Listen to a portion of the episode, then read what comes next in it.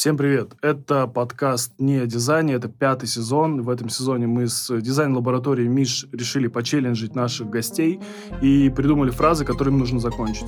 Слушайте, а, смотрите и в комментариях отвечайте на эти вопросы тоже. Погнали! Дизайн — это? А, Для меня дизайн — это хороший вкус, насмотренность э, и новаторские идеи. Джуниор может быть сильнее мидла, потому что... Потому что у джуниора есть амбиции. У мидла уже на определенной стадии развития эти амбиции могут пропасть. Мидл может зазнаться, а джуниор горит своим делом. Логотип должен быть... А, Логотип должен быть тем, а, в чем нету ничего лишнего. Всем привет! А, Сегодня мы будем с Алиной Ермаковой, UX-фей, разговаривать не о дизайне. Надеюсь. Привет. Да, всем привет. Короче, до того, как мы начали записываться, мы говорили, что мне 34 года, и я позиционирую себя как э, старпер. Мгм. Вот, у меня, короче, вот буквально было это недавно, я вчера рефлексировал на тему того, как я вообще пришел в дизайн. Мне было 23 года, что-то около того. И я пришел на позицию, ну, короче, начальника отдела интернет-проектов в одной компании. И там работал, э, ну, то есть на этой позиции работал парень, которому было где-то 35 лет. Я такой, знаешь, я пришел туда, и мои мысли, я вот сейчас это вспоминал вчера буквально, и я такой, «А, господи, а, ну, типа, почему он такой старый? Ну, это же такая молодая индустрия, да, там, типа, делать сайты, там, вот это все. Почему он такой старый? Я такой, так, мне сейчас 34, и как будто бы, ну, не хочется думать, что молодые дизайнеры, условно, которые приходят, они такие, а почему этот чувак такой старый, типа, знаешь? И для меня это вот э, какая-то интересная точка, на которую можно посмотреть спустя там 10-11 лет вообще. Я просто должен был это рассказать, ну, как будто бы мне нужно было куда-то это сказать. У меня, кстати, тоже есть в ответочку похожая история. Давай. Когда мы были в институте с подругой, ну, как обычно, институт, там лучшая подруга, все пять лет рука об руку, тусим все вместе. И вот сидим мы как-то на кухне, а у нас тоже была и первая, и вторая смена, мы там во вторую в театре плясали, в первую, значит, ну, на журфаке, да, там учили, всякие статьи клепали. И мы как-то сидим на кухне, готовимся к какому-то выступлению. Ну, естественно, а, что такое институт? Это водка. Вот. И тоже, ну, не знаю, ну, к примеру, нам там лет 19-20, и мы говорим, «А, ты знаешь, вот что самое вот страшное, вот прикинь, нам будет 30 а, для нас, да, тогда тоже вот было 30, это, ну, все, рубеж середина жизни минимум. Наверное, мы будем там замужем, с детьми, и, наверное, а прикинь, прикинь, и мы больше всего ржали, что, прикинь, мы будем вино еще пить. И мы очень смеялись над собой. вот. И сейчас мы часто вспоминаем, потому что я, ну, как бы апологет вина, я очень его люблю и разбираюсь в этом, и пью только вино. И для меня это, видимо, а, ну, какой-то закрытый гештальт а, той Алине, что а, можно пить вино, но оставаться такой же сумасшедшей. Это я бы даже еще добавил, ты амбассадор вина вообще. Если кто-то из производителей, пожалуйста, Это правда, да. хорош- хорошее вино, Алина будет вашим амбассадором. Когда ты начала задумываться о том, что все, что происходит вокруг, э, может быть, э, во-первых, а как-то связано друг с другом, и э, когда ты начала интересоваться людьми вот в- с точки зрения профессионального такого плана? Ну вот видишь, я как раз тизернула о том, что у меня был журфак. И э, когда, опять же, я ретроспективно посмотрела сейчас недавно назад, оказалось, что, как обычно, все было связано. Потому что что такое журналист? Это человек, который пристает, грубо говоря, к незнакомым людям. У него есть ограниченное время, когда он должен войти в контакт с этим человеком, задать ему глубинные открытые вопросы, а, раскрутить его на интересные инсайты, либо провести наблюдение, да, то есть все те же исследовательские методы, по сути, и очень часто действительно в незнакомых местах, потому что меня как корреспондента отправляли там осветить какие-то события, например. И в итоге сделать из этого, а, ну, считай, отчет, то есть некий материал, который интересно читать, который будет хорошо подан и а, в достаточно емкой такой структуре передавать основные мысли того, что происходило вот там в общении с этими людьми. А, И более того, моя дипломная работа называлась а, что-то про рекламу и молодежь. Я исследовала, проводила опросы среди школьников и молодежи там первых, вторых курсов о том, как они воспринимают рекламу, потому что у меня факультет был реклама и пиар, и журналистика. А, в общем, приводила там какие-то тоже исследовательские выводы о том, как это влияет на культурный слой развития молодого населения и так далее. И вот, а, когда я недавно об этом вспомнила, нашла какой-то этот диплом, случайно промелькнувший, я поняла, что вот оно, общение с людьми началось тогда, тогда еще не было никакого UX, но то, что я делала, то, на что я училась, это вот реально ровно оно. Ну, то есть э, журналистика на самом деле тебе очень помогла в дальнейшем? М, Да, я думаю, что причем это было заложено, прям вот как-то, да, потому что, ну, действительно нас учили. Пять лет тебя учат э, правильно излагать мысли, разговаривать с людьми, куда-то выезжать, а ты еще такой молодой, да, там тебя... Мне какой-то реально куда-то в Биберево посылали, я там какие-то репортажи классные оттуда привозила. Поэтому, да, я думаю, что помогло, конечно. И театральное искусство тоже, потому что это про терапию, про раскрытие себя, про небоязнь быть, ну, странным, да, каким-то непонятным, потому что что исследование, вот я учу студентов, что журналистика, действительно, ты много каких-то вопросов дурацких задаешь, да, ты действительно пристаешь к человеку, а что, а как, зачем, а почему, а расскажи. Вот э, для такой позиции точно нужно проработать э, с собой многие вопросы, чтобы не фонить своими страхами на материал. Вот, кстати, знаешь, интересный момент по поводу разговора с людьми. В какой момент человек начинает понимать, э, и почему это происходит, когда начинает понимать, что его, например, обманывают? И как это понять вообще? То есть, не знаю, может быть, его голос начинает выдавать, или движения какие-то.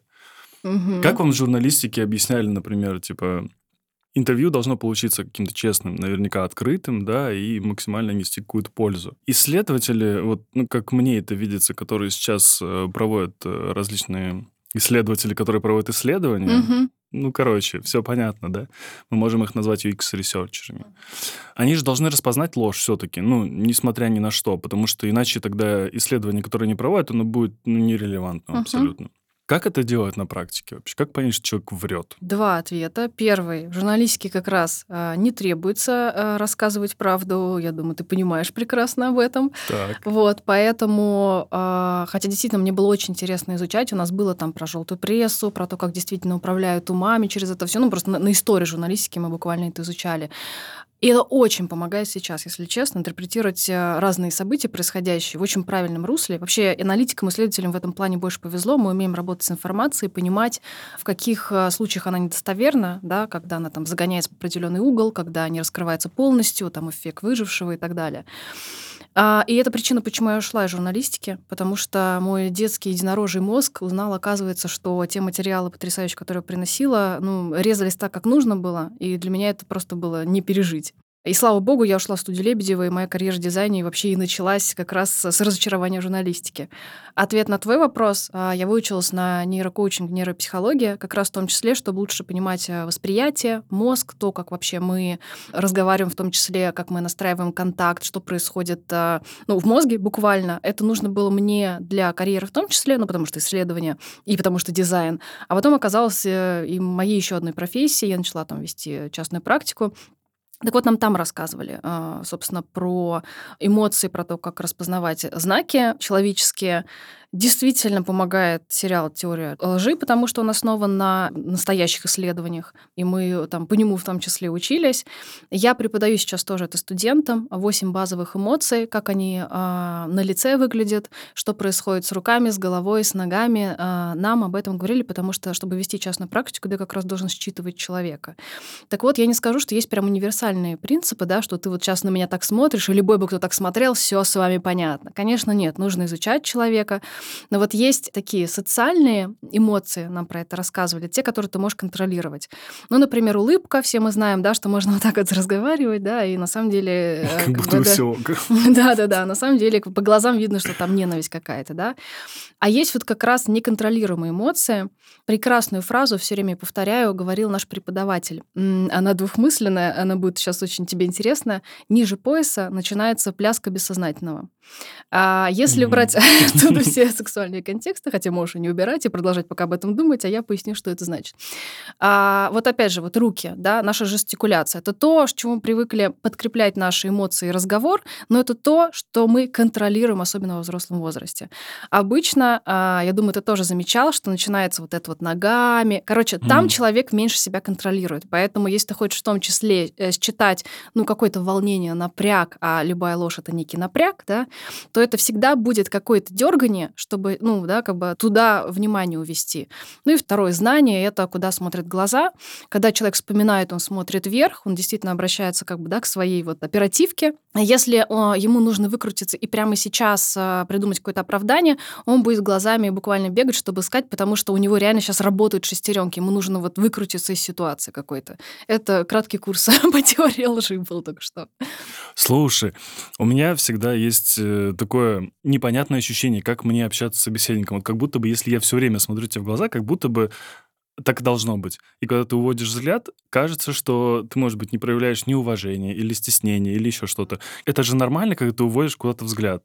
Это же нормально. Ну, я не могу смотреть в глаза все время человеку. Вообще люди же разные бывают. Э, наверное, сам замечал, что бывают люди, которые вообще не могут смотреть в глаза. И у меня тоже такие есть на работе, которые вот буквально вот так с тобой разговаривают. То есть как бы они понимают, что ты там, но вот не могут смотреть в глаза. Есть другие, которые прям вот так с тобой разговаривают, и тебе уже неловко, потому что такой, блин, нужно хотя бы моргнуть, а я уже не могу, потому что я там потеряю вот этот контакт, и что он подумает. Вообще, когда начинаются вопросы из серии «А что кто подумает?», э, ну, у меня ответ один веди себя как комфортно, потому что это и есть ты. Мы начали mm-hmm. с того, да, когда человек вот врет из себя что-то выделывает. Вот лучше будешь ты смотреть во все стороны, но я буду чувствовать эту естественность, потому что, да, у нас же есть подсознательное еще считывание как раз. И оно на самом деле все уже давно поняло про то, какие люди в этом комнате, да, это там она отвечает постоянно на вопросы, безопасно, небезопасно, может ли оно меня сожрать и так далее. Поэтому вот эти все вещи, они идут изнутри, и вот этот вайб честности, он будет лучше в том, что ты будешь несовершенен, чем вот ты будешь будешь, да, как-то вот меня спрашивать, а как, как, чего делать? Ну, то есть это нормально не смотреть, ну, не все время смотреть в глаза человеку с его взглядом? Я не врач, чтобы говорить, что нормально, что нет. Хорошо. Ты как рекомендуешь? Ты рекомендуешь мне не смотреть? Не, не всегда Я рекомендую тебе делать то, что ты считаешь нужным. Мне нравится вот, э, что ты иногда смотришь на меня, иногда э, ты отводишь взгляд, и как будто это кажется очень естественно. Ну, в том плане, Спасибо. что и комфортно наверняка для тебя в том числе. Почему спросил про вранье? Был у меня такой кейс. У нас были э, исследования э, достаточно качественные для того, чтобы называться исследованиями. История была про ипотеку. Почему люди берут ипотеку? Вот. И мы проводили интервью с девушкой, и девушка прям видно было, что она как-то сидела, и на, на вопросы какие-то не очень комфортные для нее она отвечала, как будто бы она врала. Ну, то есть, э, почему вы взяли ипотеку? Вы знаете, это были инвестиции. Ну, как бы это была не, не четвертая твоя квартира, да, это uh-huh. была первая твоя квартира, это была, ну, то есть ты тоже пытаешься выстроить какую-то логическую цепочку. Там, это, у вас есть ребенок, у тебя есть муж, вы взяли двухкомнатную квартиру в ипотеку, какая-то может быть инвестиция. Ну, то есть, скорее всего, вам нужно было жилье, и вы принимали решение, условно, платить за съем или взять свое. И вы угу. взяли свое. И как будто бы я же не могу занести э, эту информацию о том, что, типа, для чего ипотека? Инвестиция. Типа, я же не могу так выдать потом это другим. С другой стороны, это мое субъективное мнение, да, то есть я как бы его сделал сейчас, так мне кажется, что она врет.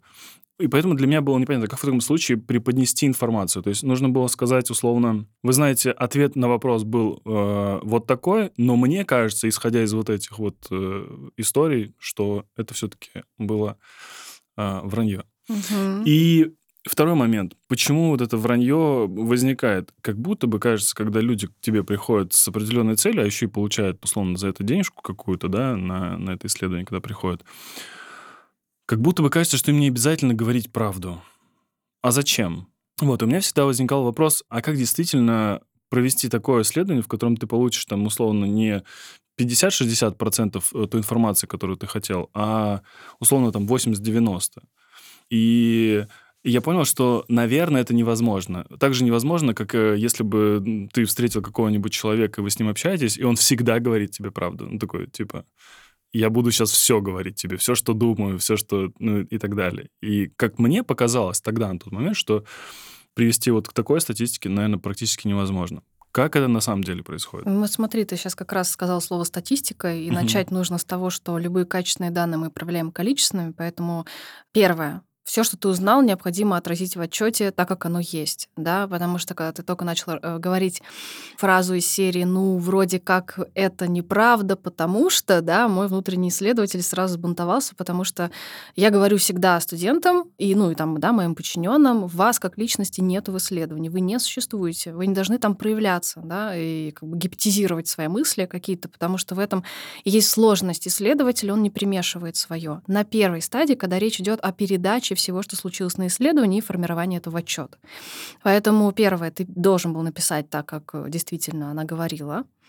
А второе, обязательно проверить это количественно. То есть мы набрали, например, на интервью, там их было 8-10 штук, каких-то результатов, причин, почему человек взял ипотеку, это же в любом случае не может служить э, какой-то статистикой и плацдаром для принятия решения. То есть ты с этим приходишь и говоришь, вот смотри, мне вот такой вот люди наговорили, давай узнаем, насколько это частотно, то, что они мне сказали, и вообще, что есть еще в качестве причин. Мне это стало интересно, я хочу из этого сделать потом первый экран выбора, например. Ты идешь в количественник, там задаешь вопрос, да, там укажите причину, по которой берете ипотеку, получаешь цифры и понимаешь, насколько то, что она сказала, вообще повторяется, и это дает, может быть, основу того, что если не она конкретно, да, с такой целью пришла, но вообще-то это вот повторяется у других людей, значит, имеет право на существование. Ну и третий момент, правда, нельзя судить по себе. От этого нужно максимально держаться и постоянно себя контролировать. Этим очень любят заниматься продукты и дизайнеры, особенно продукты серии «Ой, я вообще там про всех все знаю, пригласите других людей, эти неправильные, поломанные, что они говорят, а вот моя мама, бабушка» — это вот классическая песня, которую, да, вообще можно услышать всегда на работе, на любой работе. Поэтому исследователи — это те люди, которые должны держать оборону, да, от своих собственных мнений. И более того, пока ты рассказывал эту историю, я вспомнила моего друга, который который ровно по такому же кейсе э, рассказал мне, что будет брать ипотеку. Он хочет продолжать снимать квартиру, потому что она в центре, это удобно, но в качестве инвестиций хочет э, просто купить квартиру, ну и дальше уже, знаешь, как многие подниматься по лестнице того, сколько она стоит. Купил первую, да, она там сдалась, подорожала, продал, купил вторую. Поэтому э, все-таки лучше подтверждать количественниками, чтобы не было вот это вот может быть, а может и не быть. С этой точки зрения, вот э, тяжелая же история. Ну, на самом деле, это как, знаешь, э, журналист и исследователь, вот ты даже приводил этот пример, что они вот очень схожи в чем-то. И тяжело делать э, какую-то объективную журналистику, как и тяжело наверняка делать вот это вот э, объективное исследование какое-то, а не субъективное.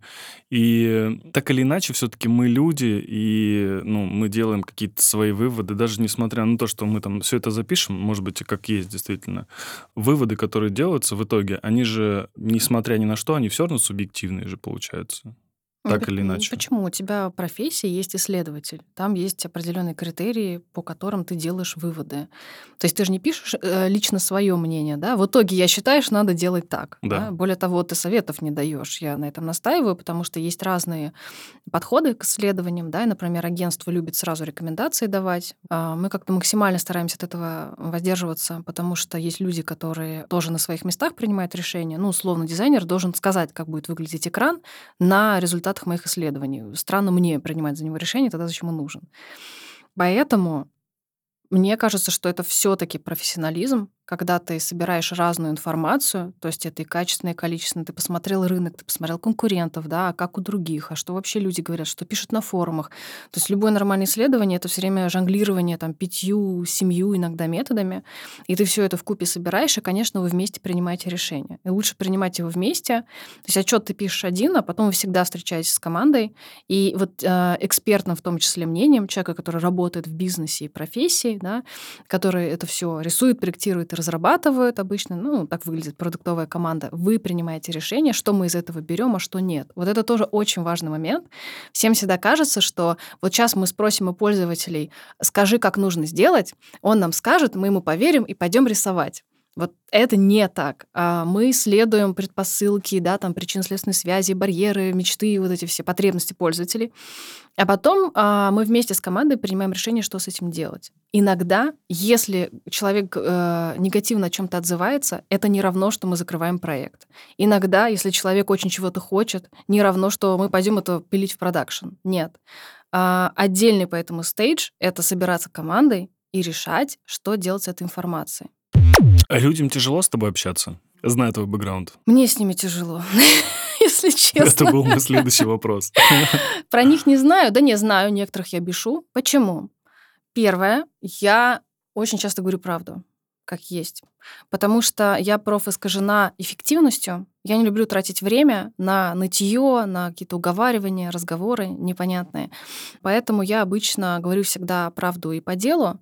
А так как я ну, достаточно много знаю о том, как устроен мозг человека и, психика его, я обычно еще и действительно говорю то, что человек не очень хочет услышать. Я говорю сейчас про друзей, естественно, когда мы да, какие-то личные особенности обсуждаем. Да и на работе, например, тоже. Очень сразу все сечется мной со стороны, и я это все выкладываю. Некоторых людей это бесит, некоторых, ну, просто ранит. И, а, ну, мои близкие подруги, например, э, знают эту особенность, и мы с ними, естественно, уважительно общаемся. Я все время спрашиваю, имею ли сейчас право действительно сказать там, что я думаю. Или иногда я чувствую, что все все понимают, ну, не надо сейчас, да, это все выпаливать, нужно сказать какую-то классную поддержку. Поэтому вот с этим инструментом нужно уметь работать, когда ты все понимаешь э, про людей. Последний раз, когда я к психологу приходила, по-моему, в понедельник или когда это было, я как раз села и сказала, вот скажите, пожалуйста, а как вот вы вообще живете? Ну, то есть вы же вообще все понимаете. С кем вы общаетесь? Как вообще с этими людьми себя вести, когда ты видишь, да, может быть, насквозь какие-то вещи? А, это правда тяжело. Более того, вторая мысль, которую мне очень хочется проговорить, давно, наверное, и очень круто, наверное, что сейчас это случайно, не зная, даже затронул, проговорить тему восприятия сложных личностей. А, на рынке иногда до меня долетают а, ну, какие-то комментарии, что там, я очень жесткий человек, или ко мне приходят на собеседование ребята из а, ну, каких-то конкурирующих известных компаний, и после собеседования говорят фразу из серии «Блин, ты такая классная, я хочу с тобой работать», и меня так пугали. И мне все время интересно, кто же эти люди, которые пугают, потому что часто я даже не знаю их. То есть мне говорят там из серии, да, какой-то Сережа Петров что-то сказал, я даже этого человека в глаза не видела. И вот это о чем? О том, что личность может быть очень сложной, и контексты, в которые она попадают, ну, обязывают ее вести себя разным образом. И чем больше ты раскачиваешь себя, э, свои какие-то планы, а, мечты, цели, если ты очень долго в терапии находишься, то ты, во-первых, начинаешь больше предъявлять себя, меньше бояться, что тоже, естественно, бесит, ты понимаешь. И ты можешь быть очень разным. Так вот, иногда, когда я э, выступаю на метапе, да, я могу задать там жесткий вопрос или кого-то разнести и с кем-то поспорить. Но это вообще не будет означать, что с своими подчиненными я такая же. Я их безумно люблю и отношусь к ним как к семье, и очень трепетно, да, там их э, и воспитываю, и направляю. Иногда я могу разнести студентов так, что им страшно, но они прекрасно понимают, за что я это делаю. И это не значит, что я буду агрессивно мочить их в случае, если им сейчас больно или просто тяжело. Поэтому Людям, наверное, тяжело со мной в случае, если первое, они ставят диагнозы от э, какого-то первого общения, да, или случайного общения, или э, еще хуже, когда они просто что-то слышали. Но для меня, как для исследователя, это тоже странно. Ну, ты проверь сам, да, то есть ты услышал какую-то новость, как у нас сейчас, да, происходит, собственно, или какую-то сплетню и начал ее дальше передавать. Но это много о тебе говорит, по-моему. Вот. А второй момент. А, многие просто не понимают, да, что человек может и, и кричать, и любить. Ну, то есть радар вообще эмоций у меня раскачан очень сильно ввиду ну, моих практик, которые я, собственно, с собой проделываю. Ну и плюс а, у исследователя очень широкая эмпатия, поэтому его фигарят в разные стороны. И мне тоже сложно с людьми. Вот я сказала выше почему. Я очень много вижу, считываю, иногда нахожусь впереди на каких-то просто психологических уже проработках, которые я прошла.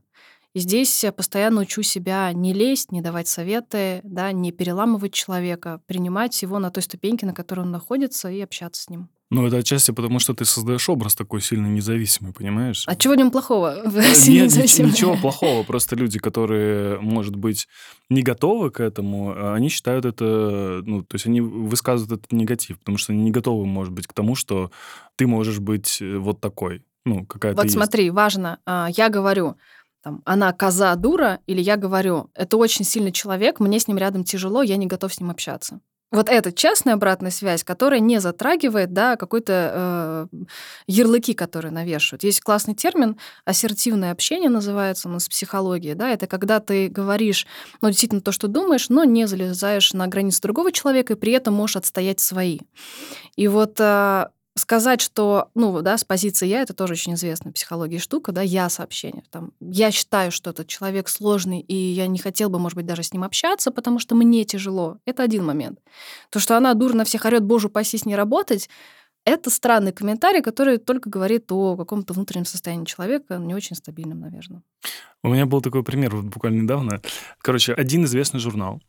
А у этого очень известного журнала есть э, редакторы, и у меня есть э, мой хороший товарищ, а им нужно было пообщаться. И я когда увидел э, этих э, редакторов, я говорю, они тебя сожрут. Угу. Ну, типа, вот, ну, типа, прям, вот, знаешь, иногда видно по людям, что они настолько сильны э, в том, о чем они хотят с тобой поговорить, что ты примерно сразу понимаешь, тебя сожрут сейчас. И тут вопрос, э, ну, типа, обороняться или, или ну, что, что делать в этом во всем вообще? Мгм. Вот. Я говорю, пожалуйста, аккуратнее, ну, потому что не принимай никаких решений сейчас, потому что люди, ну, реально иногда вот в какой-то момент могут на тебя вот надавить. Есть такие сильные люди, это не хорошо, не плохо, это не значит, что ты слабее. Вот просто вот сейчас, в моменте, можно проиграть очень хорошо. Мгм. И поэтому я говорю, они тебя сожрут, пожалуйста, аккуратнее. Вот. И это было действительно так. э, Интересно было за этим наблюдать, как люди могут отстаивать свою точку зрения в каком-то вопросе. Прям вот э, это было не то чтобы жестко, знаешь, и не то чтобы это было прям некорректно по отношению к человеку, а вот просто у них вот такая позиция, как будто типа с позиции силы пришли. У тебя часто бывает такое, что с тобой людям сложно спорить, например. Ты нормально, ты хорошо споришь со всеми. Любишь спорить? Я обожаю. Раньше я как оголтелая спорила. Причем, ну, разные были состояния тоже моего развития психологического в том числе, да, там институт, не знаю, что-то такое. Ну, короче, лет 20-25, у, такой попробуй вообще. Я до последнего, я просто замочу аргументами, потому что, ну, естественно, опять же, да, гуманитарий, умею разговаривать, но мне прям важно было всем доказать, всем, и себе, естественно, потому что часто это перенос, да, контрперенос, ты через других пытаешься в себе как бы утвердить то, что ты говоришь. На самом деле это поддержка.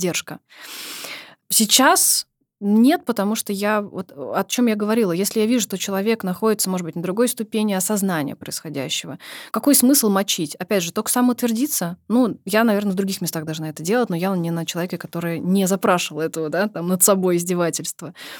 А это все-таки издевательство. Как ты это сейчас подал, кажется, что да. То есть, когда это прям мочилово, сжирание, вот такие вот вещи, опять же, тут же бывает, что всем кайфово. То есть, если ты видишь, что человеку кайфово, и вы прям идете в это, да, там, я не знаю, под винишко вечером на какую-то тему, которая не касается, опять же, а, каких-то ярлыков друг друга, да, там, профессионализма, а просто какая-то классная тема. Да почему бы нет?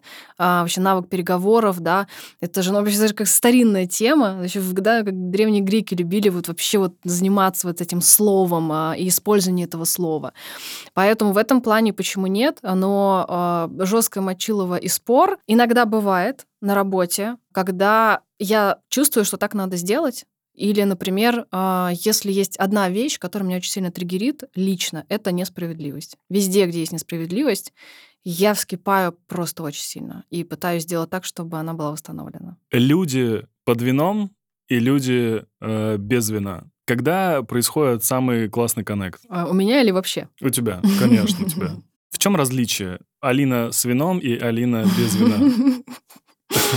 Ой, я думаю, сейчас многие будут э, просто улыбаться, слушая это, зная, как я люблю винишко. В чем разница? Эм, Я думаю, что глобально ни в чем, слава богу. А у меня нету субличности, которая выходит под алкоголем. Я говорю так, потому что я знаю людей, у которых именно так происходит. Поэтому вот в смысле общения, да, наверное, ни в чем. Ну, как у всех, знаешь, там более веселость какая-то, раскрепощенность в рамках каких-то. Но в целом меня в общении и в обменивании какими-то мнениями, обне- обмениваниями мнениями, обмениваниями- Звучит вот под классно. вином я бы так не сказала, А, драйвит больше внутренняя какая-то энергетика, какой-то интерес, эндорфины, да, окситоцины, которые заряжают на а, обменивание. Что мне это слово пристало интересно? Да, энергии взглядами, ну и вообще вот словами какими-то интересными. Мне кажется, алкоголь здесь... э, Почему я сказала «мне» или «вообще»? Потому что, ну, ты, наверное, знаешь, тоже замечала, очень по-разному алкоголь на людей влияет, поэтому я тут какого-то общего мнения и на этот счет точно не вынесу.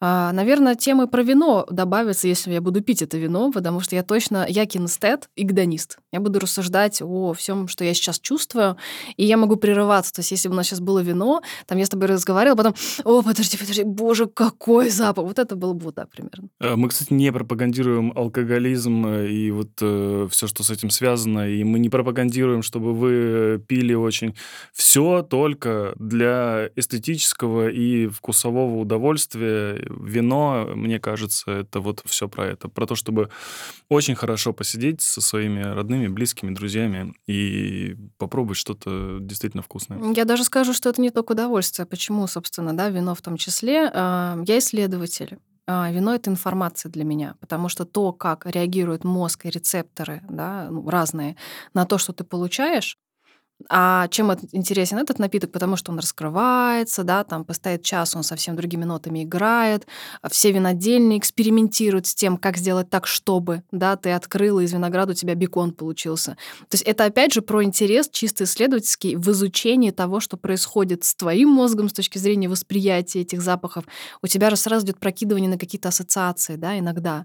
И э, у меня есть, например, мои любимые запахи, ну, каких-то сортов, которые я называю серии «Дождь в Нью-Йорке». И у меня, вот, черт возьми, именно «Дождь в Нью-Йорке», естественно, у меня сразу картина, когда я там была. Поэтому это такая для меня более интересная, сложная история, как некая терапия, быть в моменте, либо погрузиться в какие-то воспоминания за счет новых органов восприятия, которые обычно, да, там, может быть, я не задействую, когда что-то вспоминаю. Давай тогда тебя как исследователя, я не знаю, когда-нибудь затрагивала ты вообще эту тему и могла ли ты ее исследовать? Конечно, нет, скорее всего. Но давай топ-3 способа открыть э, бутылку с вином. Вчера был один из этих способов. А, У меня были прекрасные выходные с сестрой за городом. Я привезла бутылку, которую мне привез друг из Казахстана. Это Мальбек 2014 года. Он, значит, на дрожащих руках мне ее презентовал. А, Я решила ее взять с собой. И, естественно, у сестры э, сел штопор, ну, который вот на батарейках. Вот. а Мы раскрошили половину этой пробки. И я сказала, давай я открою ножом. Я уже так делала. Ну, и подошел муж сестры. И э, шуруп, и вот шуруповерт прекрасно. Реально три секунды. Он вернул, потом взял гвоздодер и э, спокойно его открыл. Поэтому вот э, это вот один из топов три. Так, ну это интересно. Мне больше, знаешь, тут что понравилось. Сейчас мы перейдем к еще двум. Сел штопор. Ну, типа, Ну, я же в девайсах работаю, понимаешь? У нас даже уже... сел штопор. Ну, это- ну, это эпично. Да, да. Так. Это, это очень педантично, я даже сказала. Эпично и педантично. Вот. Но это, наверное, на втором месте. На первом действительно вот те самые садящиеся да, открывашки, которые появились в жизни у многих, когда ты нажимаешь на кнопочку, и, значит, бутылочка да, открывается. И третье, один раз чем-то мы тоже выковыривали, то ли вилкой. Ну, короче, любой способ раздробить вот эту вот пробку, которая не выходит, он может быть использован. Я, по-моему, все в своей жизни проходила. Никаких вот этих сапогов, стен, вот этого нет. Я а не вот пробовала. это вот зажигалка не пробовала? Знаешь, когда зажигалка поджигает горлышко, и она такая выпрыгивает. нет? Мне настолько вот страшно все, что связано с выпрыгиванием и с тем, что, не дай бог, что-то разольется, что я не готова так экспериментировать.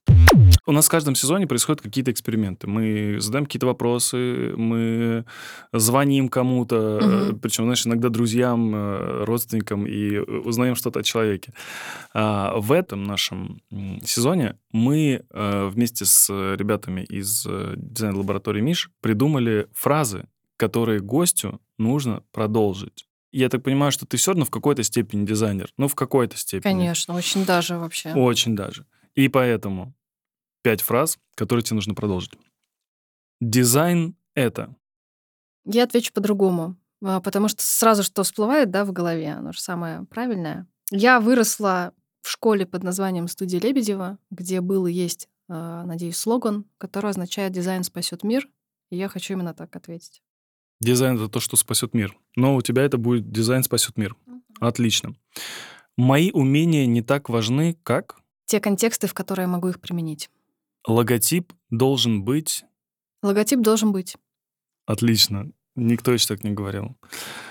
Джуниор может быть сильнее мидла, потому что... Меньше границ, больше энергии пробивать стены. Когда я стану известна на весь мир, меня запомнят по фразе Я когда выступаю на метапах, я иногда выступаю вместе со своими 3D-аватарами, которые мы делаем с Bear Devices. И часть каких-то классных фраз говорят они, ну, я демонстрирую, вот, э, да, что, на что сейчас способна технология. И именно им, вот этим виртуальным персонажам, 3D, таким космическим девушкам, я поручаю сказать фразу, что ведь взаимодействие между людьми — это самое ценное, что у нас есть. И я думаю, что примерно такой будет смысл э, в этой фразе, потому что, во-первых, это про непосредственно мою работу, взаимодействие между людьми, да, это и про контакт, про исследование, это то, что мы изучаем, это второе, то есть это и предмет исследования.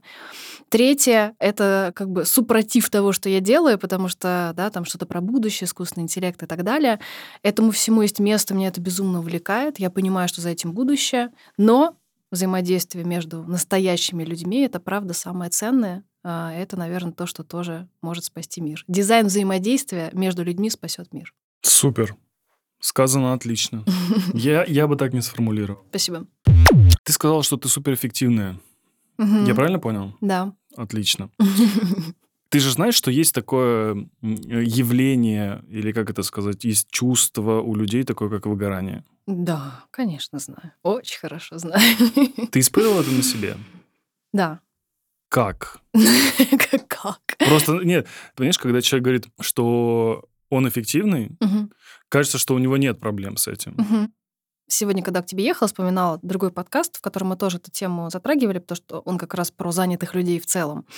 И здесь повторю то, что говорила там. Больше всего меня бесит комментарии в Инстаграме, которые вот так выглядят. Я бы так не смогла. Зачем ты себя так загнала? Господи, когда же ты отдохнешь? Опять у тебя 255 дел. А, я понимаю, что это все о людях, об их восприятии, а, да, моих э, тяжелых будней, по их мнениям, и выходных. Вот. Но все равно бесит, потому что там я бы так не смогла. Ну, не моги, окей, что я могу и самой сделать.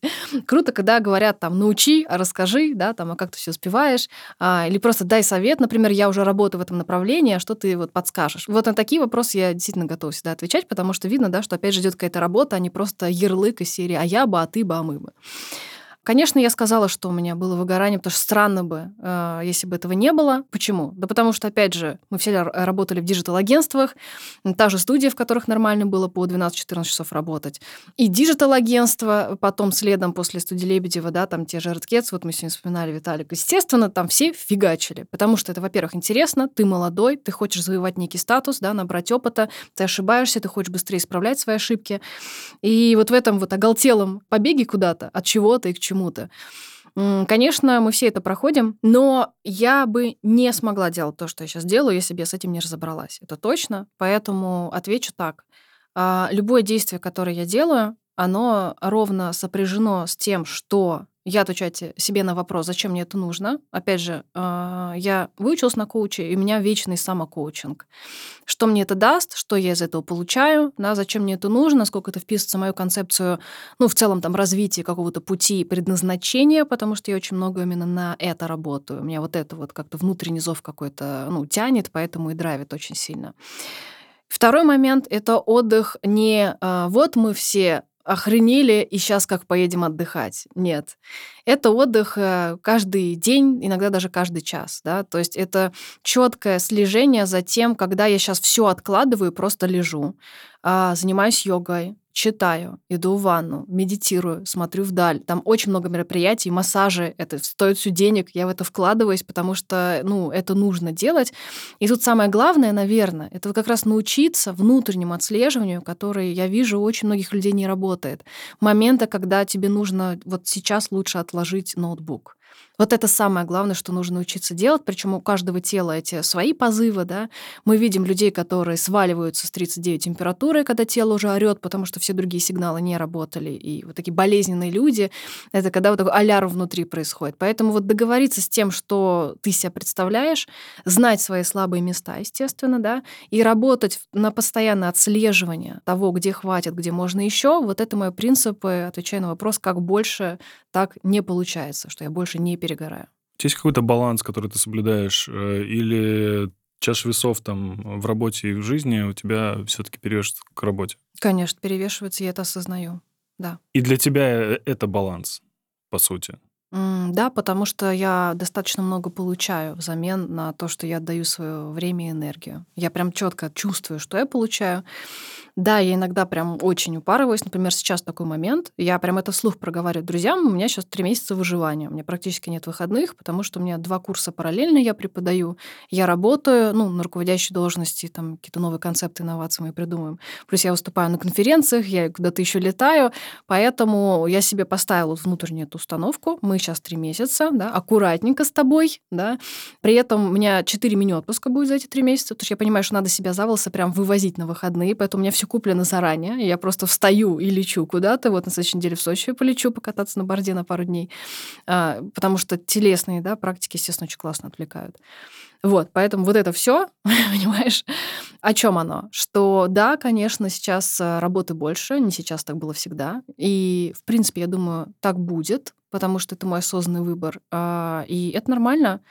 И это сложно, потому что, конечно, не каждый человек, что друг, что парень, не знаю, что семья может находиться рядом вот с таким заряженным человеком. Конечно, меня обижаются иногда родители, сестра, что я постоянно сама не звоню и так далее. А я интроверт, мне нужно восполняться. То есть я очень много провожу времени одна, потому что мне нужно восполниться. Очень странно от тебя слышать, что ты интроверт на самом деле. Есть такой рилс, короче, в, в одной из соцсетей. Есть рилс, где какая-то мамочка с одним ребенком такая смотрит рилс и другой.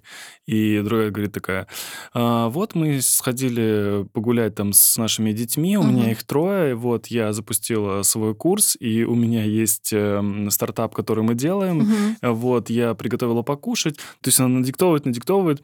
Так, и вот время у нас 11 часов утра, теперь я пойду, типа, заниматься другими делами. То есть она все успела это сделать за утро. И стоит эта э, мамочка такая с одним ребенком просто ничего не успела, такая, а мы, типа, просто встали э, с кровати. Это прям про меня, да. Да, и знаешь, что интересно, а почему люди, другие люди не могут так же? Вот почему они тебе писали, типа, если бы я так, то я бы там вообще не знаю, что со мной было. Почему ты так можешь? Ты же наверняка, ну, не, не с детства ты такая, типа, все, я все могу, сейчас буду преподавать везде. Как ты так пришла к этому?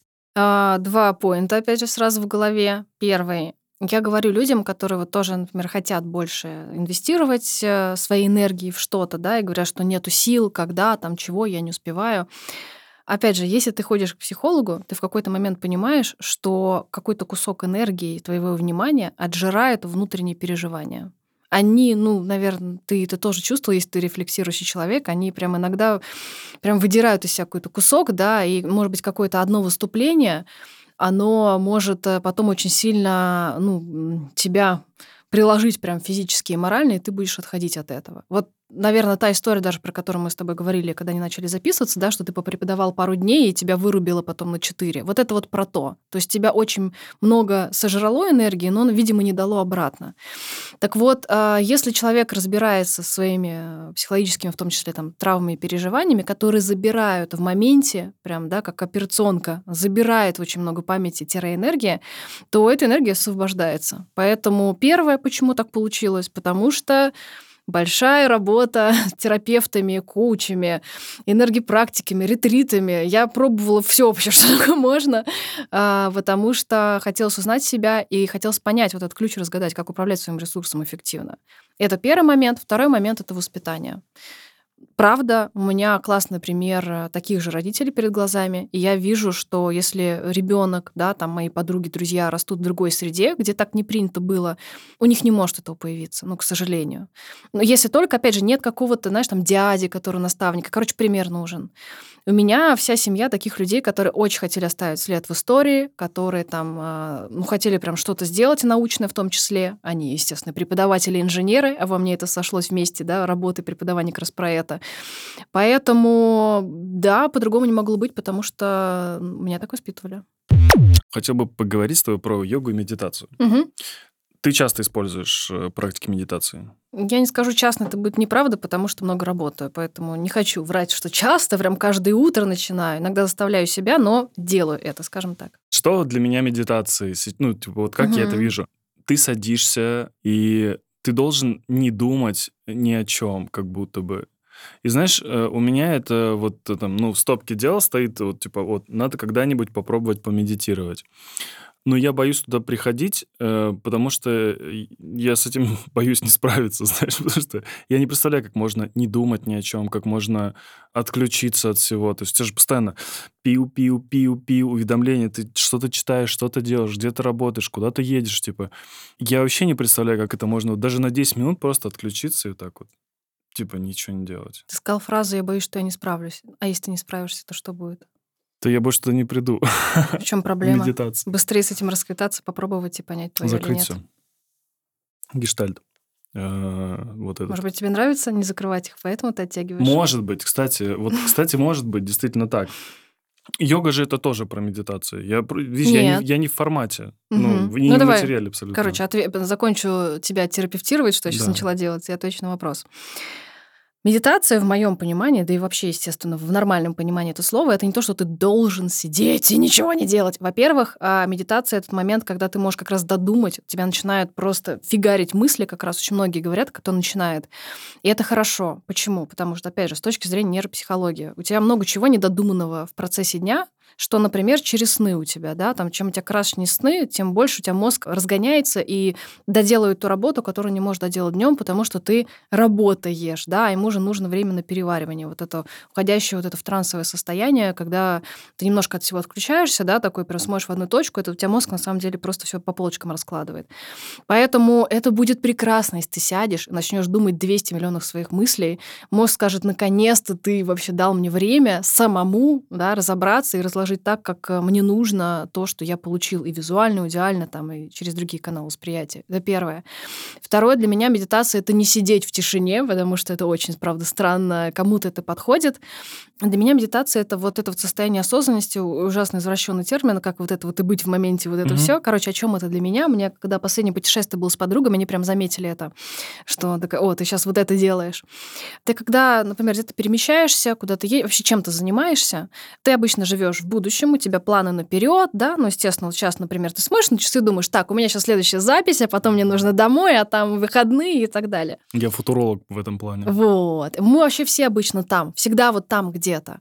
И даже в отпуске я там часто себя ловлю, так как, опять же, заряженный, да, там, в состоянии, что вот так мы завтра это, а после мы туда едем, а вот вечером мы будем есть вот это, сейчас ресторан я найду. И момент, когда, например, ты едешь на трамвайчике, на лошади, где угодно, и ты просто начинаешь растворяться в моменте, что такое медитация и осознанность? Ты начинаешь слышать все, что происходит вокруг, ты нач... разуваешь глаза, начинаешь видеть все, что происходит вокруг, ты ощущаешь тело, я сейчас сижу, мне холодно, горячо, не знаю, болит голова и так далее. Ты начинаешь трогать, чтобы ощутить вот эти предметы. То есть ты прям погружаешься в эту секунду, и начинаешь прям э, испытывать вот этот момент. Тогда у тебя отключаются те самые как раз лишние мысли, потому что у тебя все занято вот осознанием того, что вокруг происходит. И эти моменты потом классно вспоминать. Я люблю в них прыгать, потому что там я была прям вот прям здесь и сейчас. Вот это для меня медитация, это очень классно. Быстро отвечу, что такое йога. Это вообще-то спорт, потому что стоять в асанах очень тяжело, очень. У тебя э, работают мышцы так, как вот в этом фитнесе, когда ты такой, сейчас 40 сделаю, потом отдохну. Вот. Вот фитнес — это вообще кайф и лафа. А, Настоящая жесть происходит на йога-коврике. Асаны — это, естественно, ну, типа позы. Позы, да? да, да, да, да. Потому что они настолько правильно продуманы. Во-первых, ты начинаешь чувствовать то, что ты никогда не чувствовал, те мышцы, которые да, у тебя подключаются, просто такой вау. Во-вторых, когда ты постоишь 30 секунд, ты просто упадешь, потому что это очень тяжело.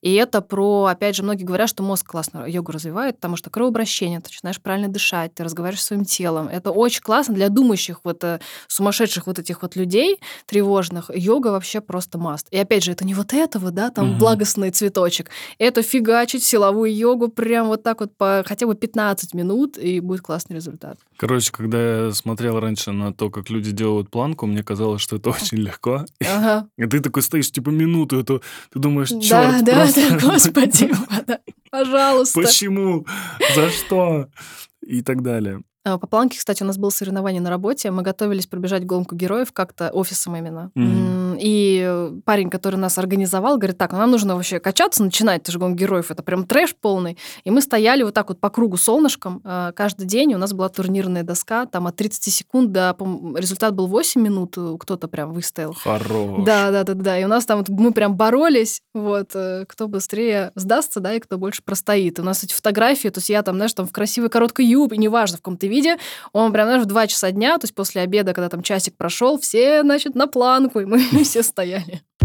Когда у тебя последний раз э, была такая штука, когда ты такая думаешь, вообще пошло все нахрен?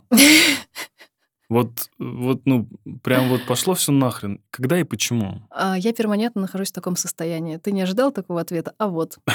Это о чем? О том, что если ты будешь очень сильно за что-то держаться, а, очень сильно серьезно к всему относиться и чего-то бояться, это может очень, опять же, выбирать много энергии и вообще забирать мое личное внимание.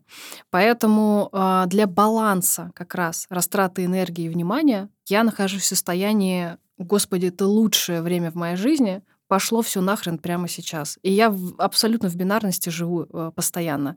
То же самое технология Zoom in, Zoom out, в которой я нахожусь одновременно. Я все время э, очень сильно вот в моменте, так как исследователь, да, вот сейчас я там понимаю, что происходит, люди, мы с тобой разговариваем. И в то же время, или, например, когда делаю какую-то концепцию, мы придумываем интерфейс, мы делаем конкретный продукт. Э, у меня есть на все свое конкретное мнение прямо здесь сейчас. В то же время я очень сильно отдаляюсь в космос и всегда оттуда смотрю на важность происходящего, на то, куда это все идет, насколько что-то важно в моменте, в моменте ста лет, это может быть даже тысяча. И вот эти вот качели, они позволяют а, трезвее на все смотреть, ценности правильно распределять и, в принципе, психологически очень классное упражнение. Ничего себе. Вот так даже получается. Да. Но это ты уже проработал эту всю историю, понимаешь? А до этого как это было? до того, как ты проработал. Вот было такое, что типа ты работаешь, работаешь, там, не знаю, в студии Артемия Лебедева, потом ты говоришь, да нахрен мне все это надо, ребята, я встала и пошла, все, mm-hmm. до свидания. Я все. не могу так бросить все, потому что, во-первых, это означает сдаться. Mm-hmm. Я все-таки не такой человек, как мы уже поняли из сегодняшнего разговора. Второе, это вот это состояние пошло все нахрен, мы же тоже его с психологом обсуждали. Когда ты от чего-то бежишь, а не готов договариваться и работать с этим, это тоже определенные, ну, как бы травмы. Поэтому я очень ответственный человек. Это, опять же, наверное, от воспитания. Очень честный такой ответственный человек. И чтобы я сказала, пошло все нахрен, наверное, это не будет вот так. Это будет из серии, да, ну, правда, пора дальше. Собственно, так я переходила из места в место, когда я понимала, что вот правда хватит, и нас уже с меня. Но это было спокойно, да, и это про что было? Не получая здесь то, что нужно уже, меня недостаточно ценят, да, а, мне неинтересно, некуда развиваться. Я отслеживала это и понимала, что... Или импертоксичная среда, которая меня тоже уничтожает. Я постоянно отслеживаю это раз в полгодика всегда. Поэтому вот этот момент ну, происходит, когда вот эти пунктики все заполняются, я понимаю, что, ну, объективно надо идти дальше. Многие компании хотят Алину Ермакову в качестве э, человека, который будет заниматься UX. Был какой-то момент. Э, я периодически люблю ходить по собеседованиям. А, это важно для расширения кругозора как минимум. Во-вторых, просто знакомство. Иногда классный даже коллаб потом получается. Ну и всегда интересно, что предлагает рынок, почему нет. Поэтому в целом я могу сказать, что я во все компании такие интересные в нашей стране уже переходила. Ну, потому что просто действительно там лет семь уже хожу на собеседование. А, но так, чтобы многие компании нет. И мне кажется, что это связано с как раз вот с той преданностью и честностью, которую я испытываю к тому месту, в котором я работаю. То есть я знаю по обратной связи, что многие даже в голову не приходят меня приглашать, потому что, ой, да все мы знаем, никуда ты не пойдешь. Хотя я, ребят, я не против. Зовите, пожалуйста, вообще. Зовите куда угодно. На свидание, на собеседование, ребят, пожалуйста. У тебя нет времени в твоем графике, ты не найдешь просто времени. А вот об этом я тоже недавно говорила с психологом, или даже с подругами, потому что мне кто-то это возвращал из серии «А когда ты будешь вообще?» да, вот. Угу. А вот в этом-то и прикол, что я вот отслеживаю моменты, что у меня нету э, дней или недель, когда я говорю «Девки, сорян, через месяц увидимся». Нет, вот после тебя, собственно, я еду на день рождения, потом в Мутабор на ночь с своими друзьями.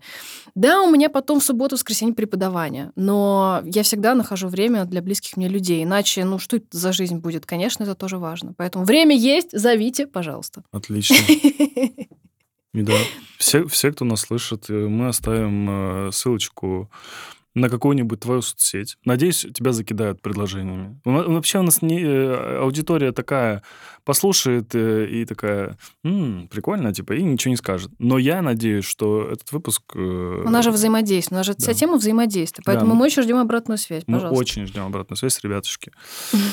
Все Алине, пожалуйста. Всю обратную связь Алине. Раз уж ты этого хочешь. Боже. Да, мы, мы, короче, сагитируем всех вообще на Ютубе, на этом. Просто будешь сидеть целый день и разбирать вот это вот. Так, послушали подкаст, значит. Ты любишь читать? Да, а я исследователь, я постоянно читаю. Во-первых, я читаю отчеты моих Мгм. ребят и свои. Во-вторых, э, постоянно обзоры, потому что мы делаем в том числе некоторые инновационные концепты, я их делаю, поэтому мне нужно сечить рынок постоянно. Я читаю в любой момент, когда это возможно. У меня от 4 до 8 книг одновременно читаются. Сейчас ты сказал это человеку, который две книги э, читает и такой, так, а что здесь было? Я что-то вообще ничего не помню. Ну, короче, мне, мне вообще не тяжело. Вот я вот одну, пожалуйста, и потом через месяц я ее забуду. Из художественной литературы твоя любимая книга какая? Ну, все, что единственное, э, вот любимое, number one, я так не люблю рассуждать. Мне нравится период какого-нибудь Сартра или чего-то такого, экзистенциальная психология, кстати, я тоже на нее выучилась, поэтому экзистенциализм, экзистенциализм, я специально даже так скажу. Вот. а, Что в живописи мне нравится абстракция, и сюрреализм, что экзистенция в литературе, потому что там, опять же, вопросы бытия поднимаются, вот того самого зумы на зумаута, по сути, кто мы, что мы, что важно в жизни. Поэтому вот такие вот ребята, страдающие, при этом очень интересно, вертящие судьбы людей и какие-то главные ценности, а, мне очень нравятся. Ну, не, не буду задавать этот вопрос, не буду умничать. А, Ой, я так, кстати, не люблю, когда так делают. Типа, а, нет, ладно. Нет уж, ну ладно, пожалуйста, с скажи. ним, пожалуйста. Давай, давай. А, Что-нибудь известно тебе о Сальвадоре Дали? Что значит умничать? У нас вечный спор, потому что мой руководитель арт-директор, с которым мы, собственно, 16 лет знакомы со студией, сейчас вместе Мгм. работаем в девайсах, он ненавидит Дали. Он считает его, ну, как бы таким популистом, рекламным чуваком, который классно сделал деньги на таких вещах, от которых всех тошнит. Дали я до трепета души обожаю, я на нем выросла, потому что у меня мама обожает живопись, и у меня репродукции вот и Босха, и Дали были вообще в моей комнате всегда. Я была, естественно, в Испании, в его штаб этих Естественно, квартир. я была, естественно, в Испании, в его штаб-квартире, Ну, ну, потому что я, то, что я Ну, люблю, естественно. естественно, я исследую. Так. Вот, поэтому у меня есть футболки, знаешь, там какие-то точилки, календари сдали. Вообще, я безумный фанат, конечно. А, ну то есть я не зря задал этот вопрос. Ну, слушай, круто. Я просто, когда начинаешь говорить вот такие вещи о том, что ты любишь, о том, что ты смотришь, читаешь и так далее, и у меня почему-то возникают какие-то, знаешь, э, такие типа, о, Сальвадор Дали. И я такой думаю, «М, может, не надо задавать этот вопрос про Сальвадор Дали? Слушай, ну Дали вообще очень из- избитый и вообще безумно. Ну, как будто бы да, но я не знаю э, людей, которые в целом в дизайне большинство людей не интересуются искусством. Плохо. Ну, мне так кажется. Ну, потому что... А вот мне почему? кажется, это какой-то, это какой-то маленький процент людей, которые действительно интересуются искусством. Я разговаривал с ребятами, разговаривал с э, различными там мультипликаторами, ребятами, которые рисуют каких-то персонажей. Вот они, да, они интересуются искусством. То есть для них это прям вот интересно. Дизайнеры, мне кажется, в меньшей степени этому как-то подвержены. Ну, да, сделать фотки какие-нибудь красивых зданий, да, типа, э, не знаю, там, сказать, что я творческий, да, а вот э, чтобы знать что-то о великих, наверное, Позвольте высказаться. Давай. Значит, э, во-первых, про архитектуру, раз уж ты начал про здания. У нас даже есть лекция, которую мы с моей подругой сделали. Ну, она как бы сотрудник моего отдела и подруга. А, Она была архитектор, стала ресерчером. Потому что все, что связано с проектированием, особенно физическим, да, очень классно перелагается как раз на проектирование, ну, дизайнерское. Принципы очень похожи. И вообще взгляд на то, как, да, там кубики собираются. Ну, У меня, кстати, два архитектора, которые оба стали сейчас исследователями. У них вообще все прекрасно залетело сразу, да, они изменили профессию и погнали. Поэтому архитектура обязательно, действительно, хотя бы общие именно принципы того, как конструируется здание, мне кажется, нужно знать дизайнерам. Что касается творчества и живописи, мне кажется, must. Мы об этом спорили вот с тем самым Сашей, который к тебе приходил, да, недавно на подкаст, тоже мой коллега, по совместительству мой очень близкий друг. И когда он был, только пришел еще с Сбер, это, получается, лет 7 уже было или 8 назад, был таким, ну, просто, ну, не джуном, наверное, ну, медлом. Он меня постоянно учит, как по-другому можно смотреть на мир. Потому что этот человек, который к моменту, как мы познакомились, вообще не знал практически, ну вот кроме, знаешь, каких-то избитых вот чуваков, не знал живописи. И я своим академическим прошлым образованием, вот такими вот родителями, которые меня в академизме воспитали, постоянно делала мозги серии «Саша, если ты это не узнаешь, как ты можешь вообще создавать дизайн, если ты не знаешь основы мироздания, бытия, из которых все это сделано? Ты обязан все это изучать. Он говорит, «Э, нет, я, у меня свой путь, у меня своя насмотренность. И действительно, он создает охранительный дизайн, при том, что он не выучил все картины в мире. И у нас вот этот, э, у меня этот спор невербальный с ним до сих пор остался. Но все таки Саша не все. Он, мне кажется, исключение. Если говорить в целом о дизайнерах, мне кажется, что это очень важно хотя бы пройтись по основным вехам, особенно 20 век, потому что все, что связано с конструктивизмом, модернизмом, что является наследием и культурным кодом, во-первых, нашей страны, да, супрематизм, он у меня набит уже теперь на обеих ногах, потому что я обожаю супрематизм. Все, что связано с абстракцией... Набит в смысле татуировки? Да. Окей. Вот, а, да, Здесь у меня, например, Джейсон Поллок еще, его часть его картины. В общем, я очень люблю абстракцию. По мне, а, что такое супрематизм? Это же основа мироздания, квадраты, круги, треугольники. Это да, высшие формы, из которых сделан наш мир. Как а, художники играют с этими образами, подвешивая их просто в пространстве, видя в этом тоже какой-то баланс, а не просто да, мазню. Там, посмотришь на Кандинского, подумаешь, что это за хрень. Да? Там так все продумано.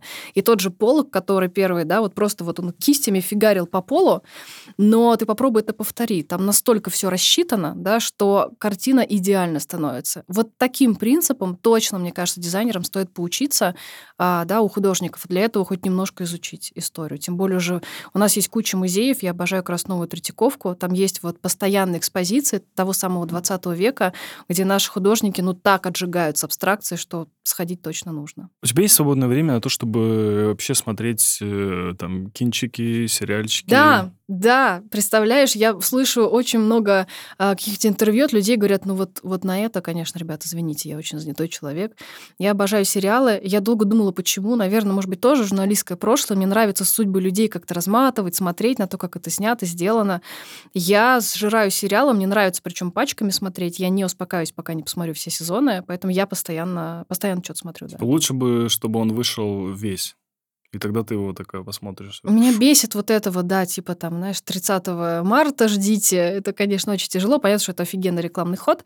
Просто интересно, что может понравиться э, исследователю. Я даже обращусь к скрижалям, потому что я недавно это выписывала. А, во-первых, все, что связано с психологией, с а, какими-то замудренными сюжетами, с неочевидным концом, вот это все, естественно, интересно. Наверное, из банального, конечно же, э, ставшей уже книгой для нас Черное зеркало, для нас, угу. потому что это, да, и девайсы, искусственный интеллект, и все, и там, черт возьми, правда, очень многие мысли очень похожи на то, что сейчас происходит уже, то, что разработано. Поэтому, ну, это кажется уже гигиена, которую надо посмотреть точно. Ну и просто он классный, он тебя завораживает. Давай так даже сделаем. Угу. Значит, а, те, кто будут смотреть и слушать, первое, сериал, в котором, значит, Джон убивает своих мужей, вы точно его узнаете, потому что сейчас на авиарежим поставила, я даже не буду гуглить начинать. Второе, сериал, в котором, а, значит, а, играет... Нет, это бесполезно. Ну скажи, скажи, я, может, узнаю, что кто играет. А, вот, кстати, а, утреннее шоу, недавно, не так давно вышедшее на Netflix с а, главной героиней «Друзей». Господи, видишь, я даже такие вещи забываю. А, от оперативной памяти не хватает. А давай, я, вот давай, ты, кто у нас э, главную роль? Рэйчел ее звали, как ее в миру зовут? О, это очень сложный вопрос. Это нужно Дженнифер титры. Энистон. Это нужно вспомнить титры, понимаешь, когда-нибудь. Да, да, да, да. Да, Дженнифер Энистон прекрасно сыграла э, истеричку журналиста в утреннем шоу. От сериала, собственно, Netflix снятый. Вообще все, что снимает Netflix, давай проще. Правда. Ну, правда. Бумажный дом. Ну, это святое, да, да, да. Вот это все просто можно по списку идти. А, вот все, что с экшеном, с, опять же, психологией, э, вот вообще общением Ты смотрела «Псих» сериал? Да. Русский вообще охрененный. Это же Богомолов. Богомолов гений, я его обожаю. Псих охрененный сериал. Смотреть обязательно. Вообще, и слушать саундтрек. Да, да, да, да, да, да, да. Я знал, что тебе понравится. Прям как будто я сделал это. Все, все, пожалуйста. Закрываем это все. Я сделал психа. А, спасибо тебе, что пришла. На этом все на самом деле. Все, что хотелось тебя вытащить, э, мне кажется, ты сама рассказала. Вот. Э, было очень приятно и не ожидал, что так будет. Видишь, я один из тех людей, может быть, которым нужно было вот так поговорить. Спасибо тебе большое. Я удивлена, мы действительно ни слова не сказали о работе, фактически. Это, наверное, единственное вообще выступление, интервью, подкаст, в котором мы честно говорили просто как два человека, естественно, вплетая да, какие-то свои профессиональные вижены. Вот за это точно спасибо. Надеюсь, будет интересно. Спасибо тебе. Да, спасибо всем, пока. Пока.